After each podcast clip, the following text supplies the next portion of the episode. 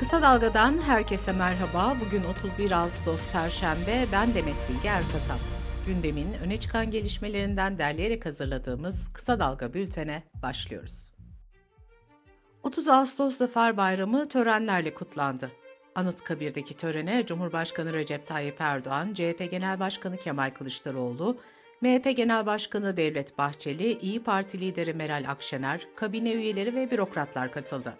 Cumhurbaşkanı Erdoğan 30 Ağustos mesajında Türkiye yüzyılı vurgusu yaptı ve Türkiye'yi muasır medeniyetler seviyesinin üstüne çıkartacağız dedi. CHP Genel Başkanı Kılıçdaroğlu da 30 Ağustos nedeniyle kaleme aldığı yazıda son seçimlere değindi. Kılıçdaroğlu yazısında Mustafa Kemal Atatürk'ün yolundan gidenleriz. Öyleyse umut hep vardır ve hep var olacaktır dedi. İyi Parti lideri Meral Akşener'in 31 Mart 2024'te yapılacak yerel seçimlere ayrı ayrı girelim çağrısının yankıları siyaset gündeminin ana maddesi oldu. Akşener'den sonra bir açıklama yapan İyi Parti sözcüsü Kürşat Zorlu, İstanbul ve Ankara'da kendi adaylarını çıkaracaklarını söylemişti. Akşener, partisinin sözcüsünün bu sözlerine açıklık getirdi. Gazeteci Fatih Altarlı'ya konuşan Akşener, ortak adaylara kapalı olmadıklarını ama bunun da her durumda destek anlamına gelmediğini söyledi. CHP Genel Başkanı Kemal Kılıçdaroğlu'ndan da seçim sonuçlarına ilişkin yeni bir açıklama geldi. Gazeteci Oral Çalışlar'a konuşan Kılıçdaroğlu, seçimler sonrasında herkese açık bir öz eleştiri sürecinin yürütülmemesini eksiklik olarak nitelendirdi. Mayıs ayında yapılan Cumhurbaşkanlığı ve milletvekili seçimlerinde birlikte hareket eden AKP ve MHP'nin yerel seçimde de ortak çalışacağı belirtiliyor. Cumhurbaşkanı Erdoğan önceki gün MHP Genel Başkanı Devlet Bahçeli'yi ziyaret etmişti. Yaklaşık bir saat süren buluşmada yerel seçim sürecinin ele alındığı belirtildi. Görüşmeler AKP kongresinin ardından iki liderin yanı sıra kurmaylar tarafından da devam ettirilecek. İstanbul Valisi Davut Gül, 17 Ağustos tarihli genelgeyle halka açık yerlerde, deniz ve sahil kenarlarında, plaj, park, piknik ve mesire alanlarında içki tüketiminin önlenmesini istedi. İstanbul Valiliğinden yapılan açıklamada bunun bir hatırlatma genelgesi olduğu belirtildi. Açıklamada alkol tüketimine bağlı olarak gelişen asayiş bozucu olaylara ilişkin şikayetlerin genelgenin yayınlanmasında etkili olduğu vurgulandı. Genelgeye göre yasağa uymayanlara 617 lira idari para cezası verilecek. Türk Tabipleri Birliği, COVID-19 salgınının yeni varyantlar nedeniyle tekrar risk oluşturabileceğine dikkat çekti. Açıklamada vaka sayılarının artma ihtimaline karşı uyarılarda bulunuldu. Türk Tabipleri Birliği, Sağlık Bakanlığı'nın toplumu aşıya teşvik etmesi gerektiğini belirtti. Aşırı sıcak hava etkisini sürdürürken İstanbul'un suyu da giderek tükeniyor. Barajlardaki doluluk oranları %29'lar seviyesine indi. İSKİ'de tasarruf tedbirleri almaya başladı. İstanbul'da bahçe ve peyzaj sulama abonelerinin su kullanımları geçici olarak durduruldu.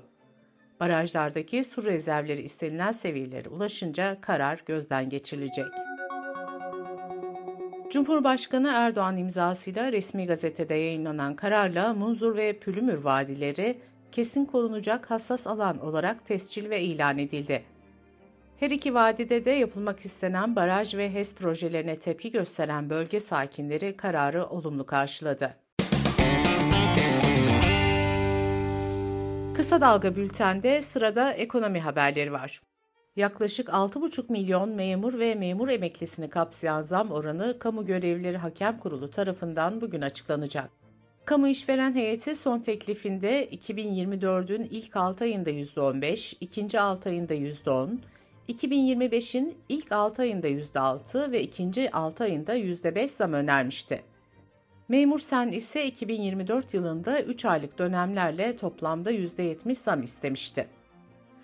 Hakem kurulunun kararına herhangi bir itiraz yolu bulunmuyor. 2012'den bu yana sendikalarla hükümet arasındaki görüşmelerden ikisi hakem kurulunda sonuçlanmıştı. Kurul iki seferde de hükümetin zam teklifini neredeyse değişiklik yapmadan kabul etmişti. Türkiye'nin ikinci çeyrekte ne kadar büyüdüğü de bugün belli olacak. Reuters'ın 12 kurumla yaptığı ankette büyüme beklentileri %1 ila %8 bandında yer aldı. Ortalama beklenti %3,5 olarak şekillendi. Anadolu Ajansı Finans'ın anket sonuçlarına göre ise ekonomistler bu yılın ikinci çeyreğinde Türkiye ekonomisinin %3.32 büyüdüğünü tahmin ediyor. Bloomberg HT ise 15 kurumla anket yaptı. Ankette medyan tahmin Türkiye ekonomisinin 2023 yılının ikinci çeyreğinde yıllık %4 büyüyeceği yönündeydi. Türkiye Büyük Millet Meclisi 1 Ekim'de yeni yasama yılına başlayacak. Mecliste öncelikli gündem ekonomi olacak ve para piyasalarındaki hareketlilik gündeme gelecek. Merkez Bankası Başkanı Hafize Gaye Erkan'ın konuyla ilgili milletvekillerine sunum yapacağı belirtildi. Erkan, Merkez Bankası'nın izlediği sıkılaştırma politikası ve beklentileri milletvekilleriyle paylaşacak ve soruları yanıtlayacak.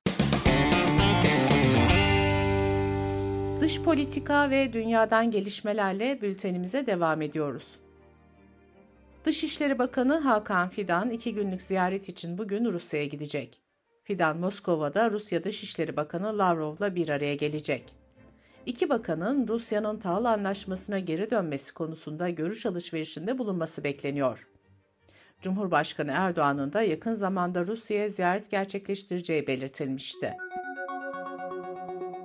Yunanistan'ın kuzeyinde Türkiye sınırındaki Meriç bölgesinde 19 Ağustos'ta çıkan orman yangınları devam ediyor. Orman yangınlarında New York kenti büyüklüğünde bir alanın kül olduğu açıklandı.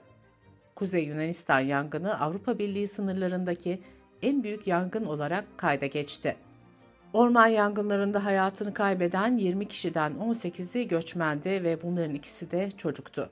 Yangınlarla ilgili 140 kişi tutuklanmıştı.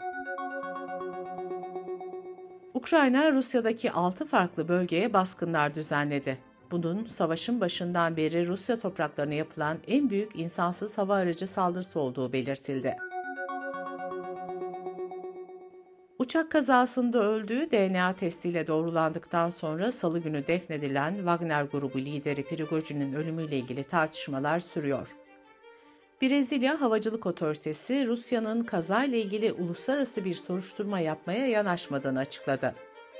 ABD ve batılı hükümetler güvenilir olarak görülen Brezilya yapımı uçağın düşmesinin arkasında Moskova'nın olduğundan şüpheleniyor. Kremlin ise bu yöndeki tüm suçlamaları reddediyor. Orta Afrika ülkesi Gabon'da Cumhurbaşkanı seçim sonuçlarının ilanından sonra bir grup üst düzey askeri yetkili ulusal televizyona çıkarak seçimlerin güvenilir olmadığını öne sürdü ve iktidarı ele geçirdiklerini belirtti. Cumhurbaşkanı Ali Bongo, cumartesi günü oyların yaklaşık %65'ini alarak seçimi kazanmıştı. Petrol zengini Gabon, Bongo ailesi tarafından 56 yıldır yönetiliyor. Şili'de yüksek mahkeme 1973'te öldürülen şarkıcı ve söz yazarı Victor Hara cinayetiyle ilgili 7 emekli askere 8 ila 25 yıl hapis cezası verdi. Victor Hara, Pinochet'in liderlik ettiği darbeden kısa bir süre sonra başkentte öldürülmüştü. 1990 yılına kadar Şili'yi demir yumrukla yöneten Pinochet, kurduğu rejimin işlediği suçlarla ilgili hüküm giymeden 2006'da hayatını kaybetmişti. Pinochet döneminde en az 3200 solcu aktivist muhalifin öldürüldüğü tahmin ediliyor. Yeni bir araştırma yeni doğmuş bebeklerin Mozart dinletilerek sakinleştirilebileceğini ortaya koydu. Amerika'daki Thomas Jefferson Üniversitesi'nden araştırmacılar New York'taki bir hastanede 100 bebeği inceledi. Bebeklerin yarısına topuk kanı alma işleminde 20 dakika boyunca Mozart parçaları dinletildi. Independent Türkçe'deki habere göre araştırmacılar Mozart'ın bebeklerde ağrı kesici etkisi yaptığı sonucuna vardı. Bültenimizi kısa dalgadan bir öneriyle bitiriyoruz. Bağış Erten, Batuhan Herdem ve Uğur Vardan en iyi, en akılda kalıcı tribün tezahüratlarını konuşuyor. Rejenerasyon'un yeni bölümünü podcast platformlarından dinleyebilir, YouTube kanalımızdan izleyebilirsiniz.